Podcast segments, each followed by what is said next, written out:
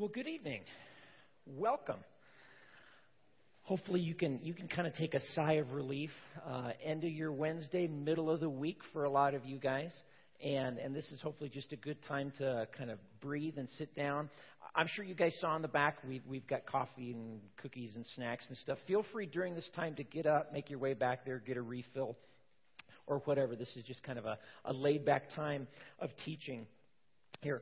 Um, how many of you guys took the challenge last week and said, "I'm going to start reading the proverb of the day"? Anyone? Anyone do that? You don't have to be cons- like every single day, but maybe start it. Okay. If if you haven't, I would really invite you to to do this. We're we're as a community saying we're going to read the proverb of the day. 31 proverbs in the book, 31 days in the month usually, and and so whatever you know, you can start tomorrow, Proverbs uh, chapter 18, or you could start today and read read Proverbs 17. But this is just kind of a way to for us to live in this stuff a little bit, kind of, you know, try to get this inside our hearts and our minds of what it means to, to be wise.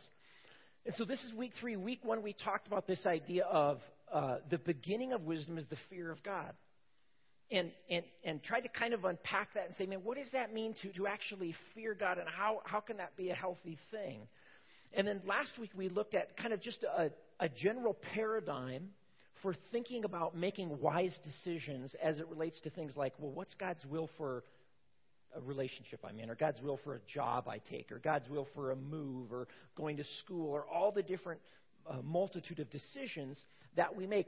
And then the rest of this series, we're just going to be looking at different kind of slices of like what does a wise life look like? How, how, does wisdom inform finances? How does wisdom inform relationships? How does wisdom inform whatever it might be?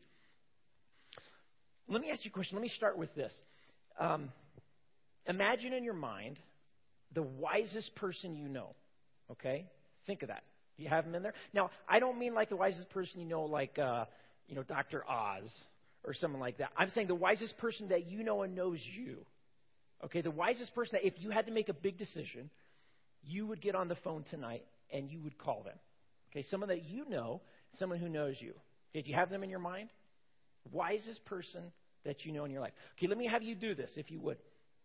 If, if the wisest person you know is also the most educated person you know, like you know, PhD, you know, they're a neuroscience or they're a rocket scientist or astrophysics. I mean, the, the most educated person, if they're also the most educated person you know, would you stand up? This is sad. Okay, okay. Okay, one maybe? I see one person standing. Okay, so so you you can be educated and be wise, but it doesn't necessitate it, right? Okay. Think of the person in your mind again. How, how many of you would say the wisest person I know is, is, is, um, is the most affluent person? The, the, the wealthiest person I know also. Uh, and I don't mean wealth in like wisdom or anything. I mean truly like hard cash. Okay? Wealthiest person I know. Stand up. Because I also need your name. Okay. Okay. So you can be wealthy and be wise, but it doesn't necessitate it, right? Okay, look, let me ask you one more. If you would say the wisest person you know has, has, has a unique ability to, to create and foster relationships. I mean, they're sort of like a relational savant. Like, if you had a relationship problem, you would call them and say, Man, how, how should I navigate this? If, if the wisest person you know is also the most relationally gifted person you know, stand up. Okay. Okay. Wow. Look around. Okay, sit down. Sit down. Thank you. So, what this tells us is wisdom, at least in our own experience so far, you can be rich and be wise, but you don't have to be. You can be uh, very well educated and be wise, but you don't you don't have to be. There are very wisely educated people. There are, there, there are wise or uh, educated theologians, and yet who live lives of fools.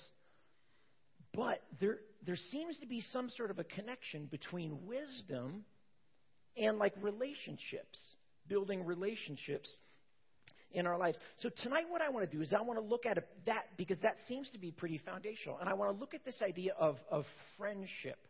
Scripture actually has an enormous amount to say about friendship in our life. I, it's Dick Foth, which, by the way, next week Dick Foth is going to be here uh, teaching with us. He's going he's to be speaking on the idea of words and language that we use as it relates to the wise life. Dick Foth, I've heard him say many times, there are two things that you're going to have to deal with your whole life money and relationships. And one of them will make you wealthy. So, wisdom for life in friendship. What, what exactly does that mean? Well, think about this first. Even just like, okay, how does, like, how does the Bible approach friendship? Like, how big of a deal is it? How, how central is it? When you first crack the Bible open, the book of Genesis, our, our, our origin story, the book of beginnings, it starts out with this elaborate, artistic, artisan view of creation and what's done. And then these, these momentary pauses in which God intersects and he gives this evaluative statement where he says, Oh, that's good. Oh, that's that's whole. That's that's the idea of goodness. It's whole. Even he says that's that's very good. And he does this repeatedly. And the author of the book is saying, we, I want you to have an understanding about the goodness of creation, what it's all about. We can embrace it, we can live it, and it's not, it's not evil, it's not wrong. But there's one moment, and I think it stands out in contrast to these others, where God says, That's not good. You know what it is? It's the one time when He creates this being who He says is a reflection of me. And He says, This being he looked to see if there's is there anything that could kind of like be suitable. You know, there's animals and there's plants and there's this creation. It's awesome. He says, but but nothing is this sort of like soul connection there. And he goes, that's not good. What he was saying is isolation. Even though he, I mean, he's got God, but isolation is is the only thing in all of the creation story that that stands out as being incomplete, not whole or good in that sense. The Bible is all about relationships. Listen to the words of uh, George MacDonald. I'm, I'm sorry, Gordon MacDonald. He, he writes this. He says, A careful study of the Bible will lead one to realize something many of us were not adequately taught when we were young. And here it is that the Bible is about relationships. And then this is kind of an extreme statement, but maybe he's accurate. And no one is a complete human being apart from the context of those relationships. That's a huge statement. No one is a complete human being apart from the context of the relationships we were made for. And you think about it, the Bible is a book of relationships. It starts with a relationship with God, a relationship with others, a relationship with the world. Now, all of those get broken. But the whole story is a story of relationships the good, the bad, and the ugly, but it's all about relationships. And see, we, here's the point, I think, in Genesis. This comes before sin. It said it's not good. This comes before the fall. It comes before rebellion. It comes before any of that. Right away, it's told we're not made to be independent. So we are dependent creatures. We, we need the assurance that somebody loves us. We need the assurance that somebody is for us. We need to know that someone is paying attention to us, that, that someone watches out for us. This is, this is a key component for relational health in life, or even to have just a, a, a stable life. Our well being depends upon the fact that, that I know that. And yet, you guys, we, we are like as isolated, maybe, as any culture has been. Um, Robert Putnam, about a decade ago, wrote a book that it's, it's sort of the classic definitive study of community in, in Western society. It's got a great title. It's called Bowling Alone. Isn't that a great title? Bowling Alone. And Robert Putnam, he cites some research that, that, um, mo- that the most isolated people in our culture, in Western culture, listen to this. The most isolated people are three times more likely to die than relationally connected people. In fact, Putnam said that if you do nothing else in this book, he said, if right now you're not part of a small group, but if you even just join a small group of some sort, he says, it cuts the odds of your dying in the next year and a half. You believe it? See, that's I've been trying to get Pastor Christie to change our model for small groups of join a group or die. And she won't she's such a stick in the mud. She won't she won't do it. There was another study that came out that identified this is kind of crazy. It, it looked at 100 people who volunteered to be infected by, by the virus that just causes the common cold. And oddly enough, people actually signed up for this study. Well, it turns out that people who, who, who uh, volunteered to be infected by the common cold virus, it turns out that, that relationally isolated people among that group are four times more likely to get sick than people in community. This is, this is true. And um, they're more susceptible, is, is basically the idea. They have higher levels of the virus, and they produce significantly more mucus than connected people. I'm, I'm not making this up, this is true. So, unfriendly people are snottier than friendly people, I think is the point. Well, see, the relevance for this, this is what I want us to see. The relevance for this, it's not just like, oh, this relates to people who live alone. Oh, this relates to single people as opposed to married people. No, no, no. This is what Putnam was pointing out that we live in a culture that some of the most isolated people are surrounded by the most relationships. Even it's just that they're not a certain kind of relationship. It's sometimes the it's it's the married people sometimes who are the most isolated and they, they live in a large community, but they've, they've kind of stepped back from a relationship. Oftentimes because of a hurt, because, because they've, been, they've been offended in some way. Someone has exploited them. And so, sort of as a maybe just a little safeguarding, there's just a one incremental tiny little step back and another tiny little step back. And it's these incremental itty bitty steps backwards into isolation. And see, I would say that even in our own cities, I think about Fort Collins and Loveland and, and, and just the surrounding communities, I think, I think we've kind of lost the art of friendship at the expense of something we call networking. Ever thought about that? Most of our careers, most of us, doesn't matter what, what, what career you're in, the majority of the jobs that are gotten, especially the highly desirable jobs, and most of us know this, are because of not what you know, but who you know.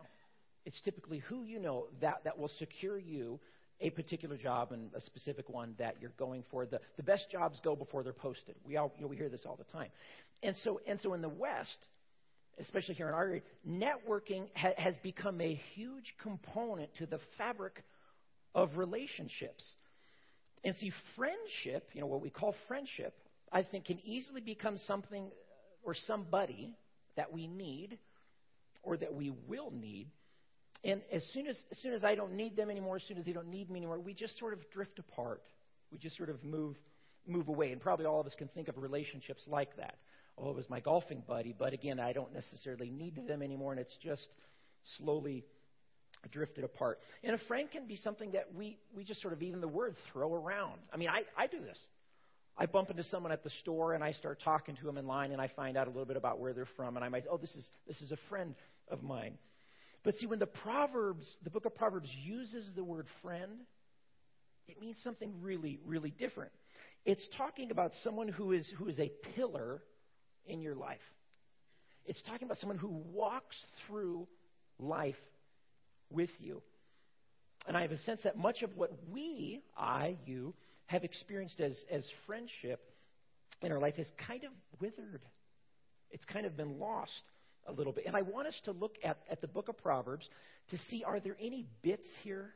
Are there any like nuggets? Are there any kind of recalibrating moments that could kind of get us back as a as this community first of all on what is like what is friendship? What does that mean what does that look like? And so I want to look at what are, what are some characteristics, and this is not an exhaustive list. I could come up with 50. You could come up with 100 exhaustive, uh, you know, characteristics of what, what friendship has. But I want to look at three key ones that I think we can, you know, have a handle and something to walk away with. So characteristics of what I'm going to call a happy few. I'll explain that in a second here. Look at Proverbs chapter 18, verse 24 with me. Proverbs 18:24 from the New American Standard Bible, we read, "A man of too many friends comes to ruin, but there is a friend who sticks closer than a brother." Uh, Gordon MacDonald, who, who I mentioned earlier, uses this phrase in a lot of his books, "a happy few. And what he's, what he's doing is he's using this phrase to speak of those sort of like soul, just few, soul friendships. The phrase happy few is actually picked up or lifted from Shakespeare's play, The Life of King Henry V. And in the play, Shakespeare has King Henry. He's going into a major battle. He's getting his guys, his guys who are going to march into battle with him. And he has this line, and there's another phrase that you will recognize from it, where he says, um, He spoke to them as a band of brothers, we few, we happy few. The happy few is that, that small group that is going in the same direction as you, that is giving you support, that's watching your right side, watching your left side, keeping eye on your life. Because, see, I think we're all at risk, I'm at risk anyway, for developing patterns, uh, habits, uh, choices, which kind of move me, remember that slow incremental step by step into a place of isolation, behind facades uh, safe places, you know, where I don't have to always be transparent and vulnerable. And so sometimes we, we, we feel relationally connected because we hit, you know, I've got 500 Facebook friends, or I've got 1,000 Facebook friends, or oh man, I hit 1,500 Facebook friends. And, and we sort of think maybe because I've got this like cyber relationship, maybe that, that's close enough to a soul relationship in, in some way. It's interesting. Scholars suggest that most of us are capable of knowing about 150 people. Um, Malcolm Gladwell uh, wrote a book called The Tipping Point. And in The Tipping Point, he, he writes this The figure of 150 seems to represent the maximum number of individuals with whom we can have a genuinely social relationship the kind of relationship that goes with knowing who they are and how they relate to us. So uh, I'll put it this way think about this number 150. It's the number of people that if you walked into Starbucks and you saw them sitting at a table, it wouldn't be too awkward if you uninvitedly sat down at their table and started talking to them. Okay? Now, some of you have no boundaries and you will sit down with anyone and do that. Okay? I'm not talking about you. But if you have boundaries, I'm talking about the kinds of people that you would say, oh, yeah, I know their name. You know, John, maybe I don't know the last bit, but I know something about them. I know where they work. You know, I kind of have an idea as to who they're, and I know how they relate to me. Oh, yeah, we, you know, we used to be on this team together. Oh, yeah, they're in this club that I'm a part of, or they live in my neighborhood in some way. But now, Malcolm Gladwell also identifies another group within the 150. And he says this the, this group within it is what he calls a sympathy group. Okay, this is, uh, this is MacDonald's concept of the happy few, or at least close to that. He suggests that this group will number between about 10 to 15 in your life. And Gladwell writes this. He says, Make a list of all the people you know whose death would leave you truly devastated. That's the sympathy group. That's the happy few. Or maybe the happy few is even less than that. The people that you would show up at their funeral not as a spectator, but as an authentic mourner. That's going to get you closer to that group. Now, some of you might be thinking, crap, I have no happy few. I'm, you know, oh, what am I going to do? Don't, do not fear. Do not lose heart. Um, there, there's, there's still hope. Okay, isolation is not the end. Let me have you do this, though. I want you to take three minutes. Uh, we do this every week. Turn to your tables. And for three minutes, if there's six people at your table, it's 30 seconds a person. So just take 30 seconds. And I want you to answer this question. Okay? Thinking about isolation. How many days could you last in solitary confinement? Okay, prison we're talking here. Okay, how many days would you last in solitary confinement? And what would you? How how would you do it? Like, what would you do? How would you last? That long, okay? Three minutes, and then we'll come back together.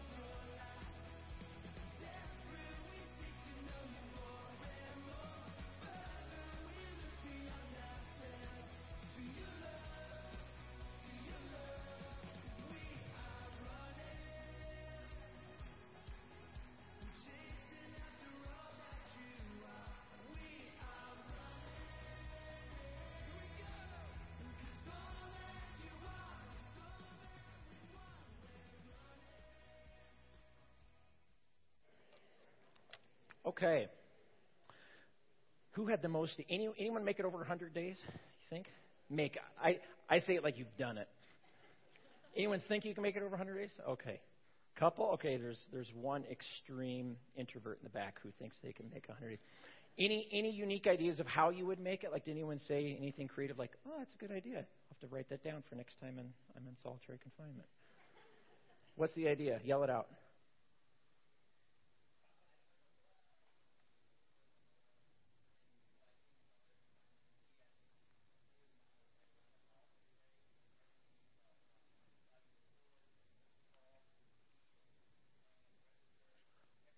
Wow.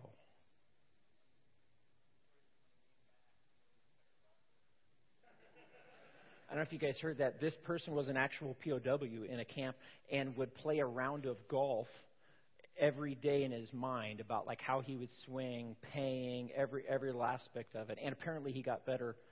Apparently I need to be in solitary confinement because my golf game is horrible. Horrible. Okay, good.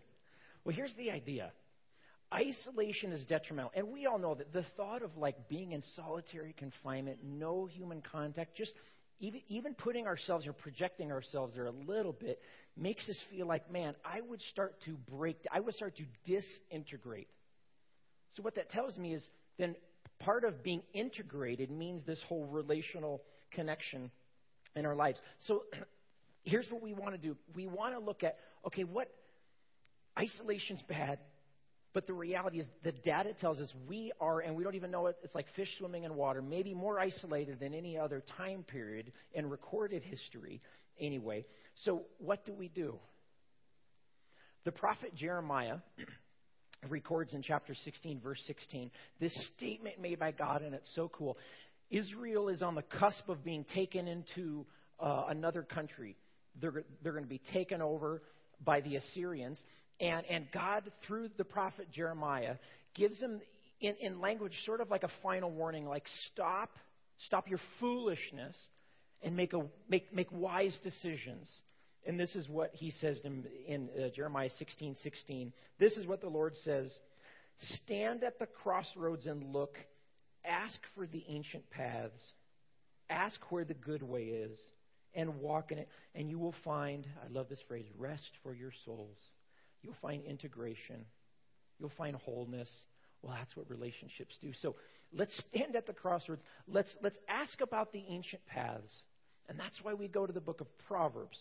So take a look with me, if you would. The, these are these, these characteristics of what a happy few looks like in your life. Number one, if you have an outline, you can fill in a couple blanks here. The first blank is it's a question to you Are you, are you loyal at all times?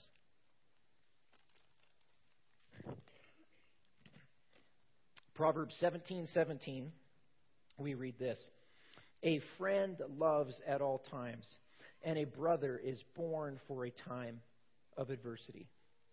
Now, let me say this before we go on, because I want to say one thing real quickly, because I, I know we can, we can go in a, a direction that's not helpful as we study this. The first thing is, this is not so much for you to evaluate your friends Okay, it's like I don't want you calling people this week and be like, hey, I want to let you know you're a you're a rotten friend, man, because you're not that loyal. I just learned this at church this week. No, no, this is for you to evaluate: Are you a good friend? Are you being a good friend in your own life? Um, you can know if you're a good friend by the amount of crisis you're willing to tolerate in someone's life. That's how you can know if you're a good friend by the amount of crisis you're willing to talk. You ever have a friend who like breaks up with like the love of their life? I mean, you're in for like a crazy ride, right? It's just they're, they're going to go nuts. They're going to. But how much crisis are you willing to put up with in that person's life? Have you ever noticed that some people are like in this language of Proverbs, like born for adversity? It's like they might be kind of annoying normally in life, but when your life just goes to pot, they show up and they're there. It's like it's like they were born for the apocalypse. You know what I'm saying? Like they, they, they their their loyalty shines as soon as just junk hits, as soon as your life falls apart. They're absolutely born for that. They have loyalty. It was two years ago in the news that um, the, there was all this controversy. Eduardo, one of the co-founders of Facebook, do you remember this? He was uh, just before Facebook was was going to go public, and uh, you know the IPO. Um, Eduardo, one of the co-founders, this is a multi-billionaire, um, renounces his American citizenship to avoid taxes, and says, uh, yeah, "I'm going to go to another country and you know become a citizen there."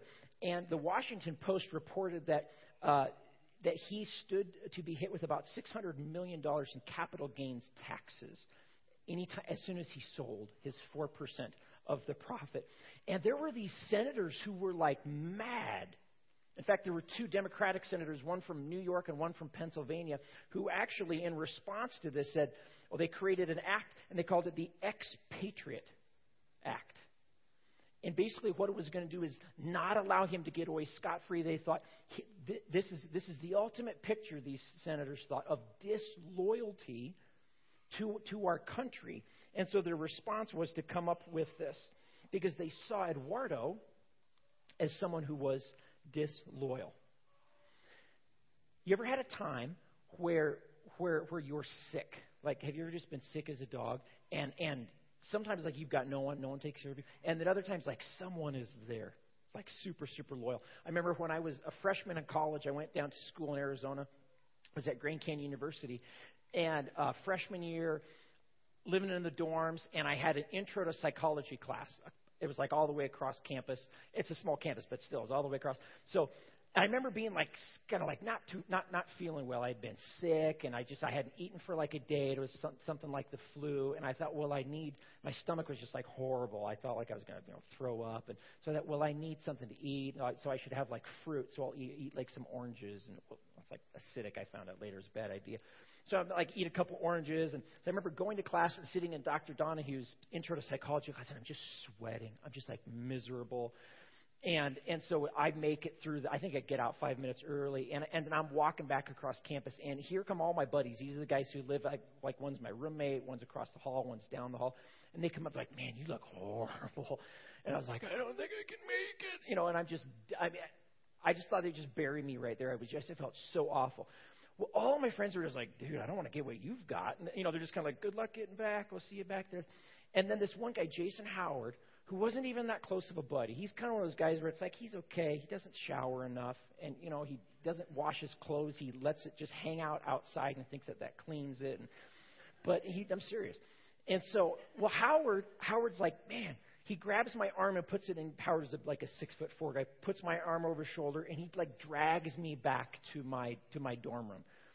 And he was like, at that moment, I remember thinking like, aren't you worried about what I've got? You know? And he's just like, come on, man, we're going to get you back. This was like the guy born for the apocalypse sort of thing. He drags me back there, you know, puts me in my room, and over like the next two days, as I'm slowly getting better, he's like going down to the cafeteria and you know bringing me like a bowl of soup, and you know he's he's bringing all this stuff, and and Jason Howard was taking care of me, Stinky. Jason Howard was taking care of me because he at that moment he was fiercely loyal in the midst of me being just sick my favorite author of all time, C.S. Lewis. I think that's why he, he penned these words. Now, this is now think about this. Lewis, Lewis, in my mind, is one of the wisest guys who has ever lived. Okay, in in a letter that he wrote to a friend, they were talking about friendship and accountability and buddies and all this stuff, and he makes this like side comment. I, I thought this is so interesting. He says, "Friendship is the greatest of worldly goods." Certainly to me, it is the chief happiness of life. And then listen to this. If you're, if you're, it doesn't matter if you're a young person or not, but if you are especially, listen to these words. This is one of the sages of this last century. He said, If I had to give a piece of advice to a young man about a place to live, I think I would say, sacrifice almost everything to live where you can be, be near friends. I know I am very fortunate in this respect. I mean, think about that. Sacrifice almost anything to live near friends. Why? Because he said, like Foth said, it will enrich you like nothing else in your life. Good relationships. So the first characteristic of this, this, this fierce loyal, are, are you a fiercely loyal person? And you can determine that by how much, how much chaos are you willing to put up with in the person's life. But the second question to determine your friendship is, are you positive behind their backs? Proverbs chapter 20, verse 19, and then 1628 reads this A gossip betrays a confidence, so avoid anyone who talks too much. A perverse man stirs up conflict, and a gossip separates close friends. You know you're a good friend to someone by how you speak about them when they're not around. But do you ever think, like, doesn't it sometimes just kind of feel good to, like, dish out on someone or, like, just to share, like, a piece of dirt about something? I know some of you it does. It does. All of us, there's, there's that element of sharing information, gossiping. And I think there's a lot of different reasons. I mean, if nothing else, sometimes breaking the news story is like huge. Why? Because all of a sudden everyone is listening to you. You're important in that moment. If you have a piece of information, even if it's bad, even if it's dirt, everyone stops and they turn your way, and we have what we want. We have attention. We have significance for that moment. Sometimes we do it for that reason. But, but oftentimes it, it feels good to just gossip even for that, that one moment. It's really interesting. Secular sociologists, many of them say that actually gossip plays a good and important role in our human society, even so much that the human society couldn't develop, we couldn't evolve, we couldn't go on as a society without gossip. And this is why they say they say because gossip teaches us, teaches you how to behave. Here's how it works. If if I come to you and I say uh, I say that my friend Mark did something and what an idiot he was, uh, I bet you won't do that to me right? Um, if, if I go to you and I tell you what so and so said about someone else, you're going to be informed, oh, I shouldn't say that to them. So they would say gossip plays this, this, this healthy role. Actually, it becomes the way in which we, we process information, it becomes the way in which we understand behavior. It's actually necessary, they would say, for our development, for our, our preservation of a healthy culture. But see, because we live in a broken world, in a sinful world, we rarely bring any of that truth to the person themselves, and we only say it behind their back. So if gossip plays an important role, it's only because we haven't engaged with the scriptures. Because you see, what, what, if as a community, just think of us right here in this room, what if as a community we chose to swallow that dirt that, that we know about that person and that person that, that we know in common, we only say something positive, something awesome about their life. What if, what if for a week, just a week, we as a community, we decided that none of us are going to have to brag about anything because someone else is going to do it for us? Because we're going to be talking about something amazing, something life giving going on in that person's life. What if, what if we taught people how to behave not by sharing negative things, what, what if we taught people how to behave by, by sharing the wins, the positive things in people's life? What if we went against our cultural values?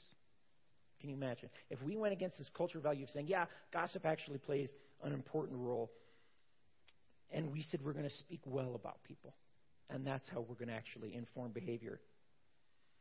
So we have to we have to be positive in front of their faces, but but I'm sorry, behind their backs. But this third one I think is maybe the most difficult. And let me let me read the the proverb first. Proverbs 27, 5 and 6 says, Better is an open rebuke than hidden love. And then the statement here wounds from a friend can be trusted, but an enemy multiplies kisses. You can know if you're a good friend by are you truthful to their faces? We have to be positive to you know behind their backs to people we know but but this this is the toughest one this is the one that makes relationship awkward this is the one that makes relationships weird it actually requires more of you as a friend to do this piece I've, I've had people come to me and say, hey, Brent, the the way that you treated that person was completely rude and inappropriate. Like, totally unacceptable. You've got to go to them and apologize and make. I don't know what's going on. You've got to go repair whatever whatever's going on because you're not talking it out, so you're acting it out, and it's it's really really detrimental. I had a buddy back in college. His name was Jason Kaiser, and I lived with him for a semester in an apartment. And I remember one time him him come, and we were we were pretty good friends. I remember him coming to me one time, and I'm sitting in my family room with my feet up on the on the coffee table, and he just walked in. He goes, "Dude, what's going on with you?" And I was like, "Just watching a little TV. What's going on with you?" And he's like, "No, no, no, man. I'm talking about your life. Like, what's going on with it?" I was like, uh, "I'm living it, dude. What What are you talking about?" And he said, "Things are not right. You're not." And, I, and so finally, I, I just said, like, what, what do you mean? What are you talking about? And he said, you're leaving dishes in the kitchen, your room's, you know, your bed's not made. And I'm like, my bed's not. What, what in the world are you talking about? My bed. And I start kind of, you know, arguing with him. Well, your bed's not always made. And he goes, no, no, no. This is what I'm saying, Brent. You're normally pretty organized and you're pretty neat. And you cannot compartmentalize your life. No one can. So what it tells me is if you're not making your bed, if you're not cleaning your dishes, it means other areas of your life that are deeper are a mess. And it like cut me to the heart because there was some stuff in my life that was a mess.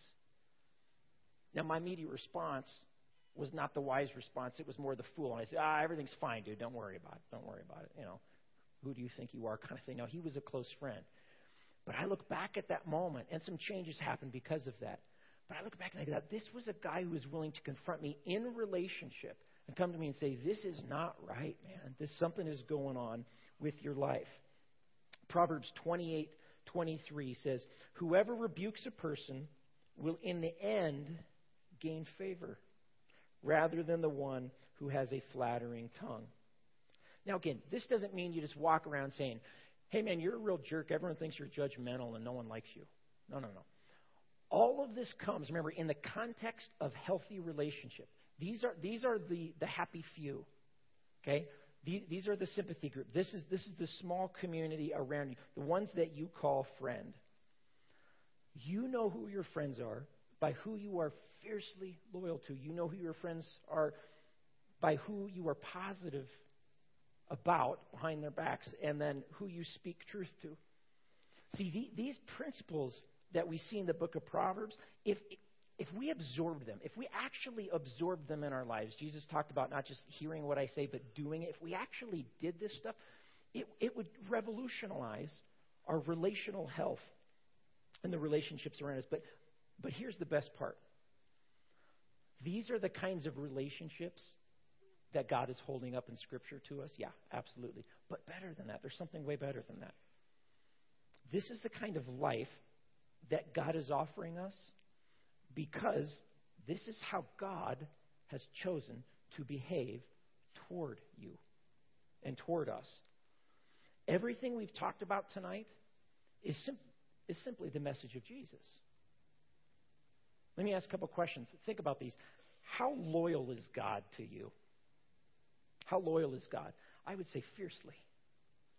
You know what the biggest criticisms that Jesus got oftentimes were man, you're a friend to that guy, a friend to sinners, a friend to tax collectors, a friend to people. He was fiercely loyal to people who others thought, man, what are you doing with them?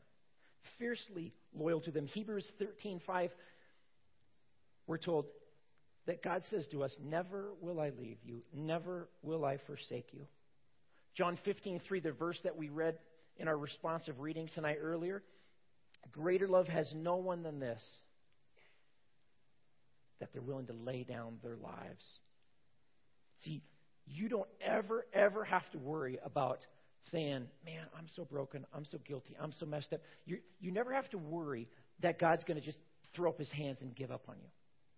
It doesn't matter how messed up, how broken, how rebellious, how anything you are, God will never, ever, ever, ever give up on you. Ever. Second question How positive does God speak about you when you're not around, if that's possible? Well, Jesus takes all of our sin, all of our brokenness, and because of that, he sees you as whole. He sees you as complete.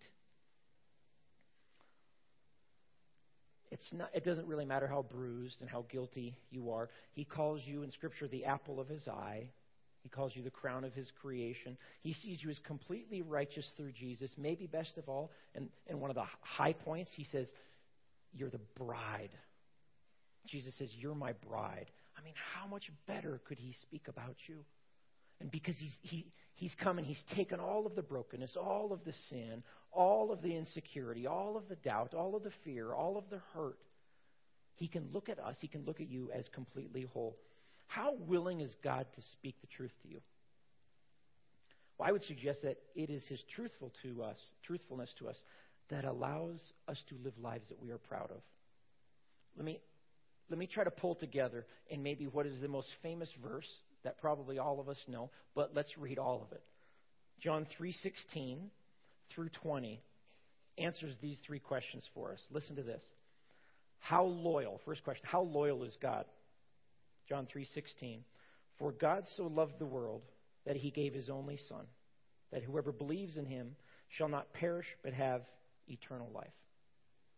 How positive how positive is God about you when you're not around?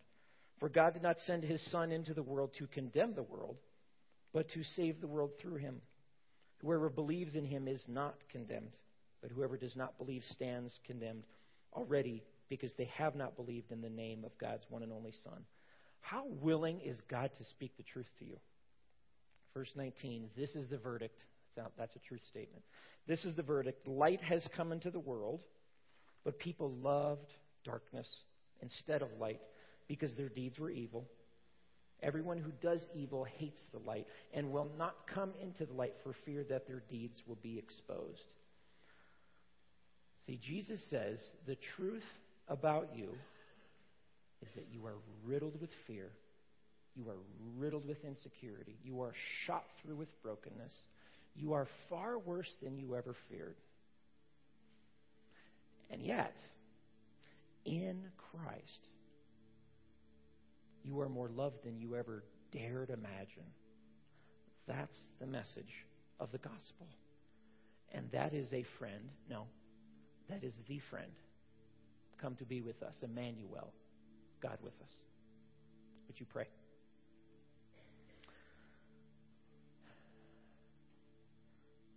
Father, as we just for a few moments this evening, have, have opened up our mind, have, have attempted to refocus on what the ancient paths tell us about something that is not tangential to our lives, it is the core. We serve a God who is triune, one God revealed in three persons, who eternally have related self giving love to one another, a relational God. You didn't become relational upon creation. You have forever been the relational God. You've made us in your image. You've made us hardwired for relationship, for friendship. God, help us not to, to downplay the importance of this, regardless of our personality types, regardless of our background, regardless of our hurts, our scars. Would you help us to see anew the biblical necessity of friendship? It's important for us now. No, it's essential for us now. And it is essential for us in time to come. It's how you've made us. God, for those who are in this room who, who maybe have some broken relationships, have some hurts, would you put a braveness in us, like we were singing earlier, to actually step into those relationships, to confess, to mend, to offer forgiveness, whatever is necessary because that is how you would have us behave, because that is how we have integrity, how we integrate. And God, would you would you protect anyone in this room who maybe maybe your spirit is kind of intersecting with right now and just saying, "Hey, you've taken some steps backward toward isolation and it's not healthy." That's when you're susceptible to spiritual attack. That's when you're susceptible to relational breakdown. That's how you're susceptible to temptation. How you're susceptible to so many different kinds of abuse. Do not go there. God, would they respond by the power of your Spirit to take a step forward into the light? God, may we be finally, may we be a community, those us sitting at tables, who would be available, be friends, be willing to be friends to the people across the table, maybe someone that we only know a name, we know very little about. But would you make us, give us new eyes to see? We pray this in the strong name of Jesus. Amen. hey, next couple minutes, I'm going to ask you to stand before we're dismissed. Would you, kind of as an anthem, these words in this song speak of fierce loyalty to you from your God? Would you let these kind of like flood your mind, flood your heart before we walk out?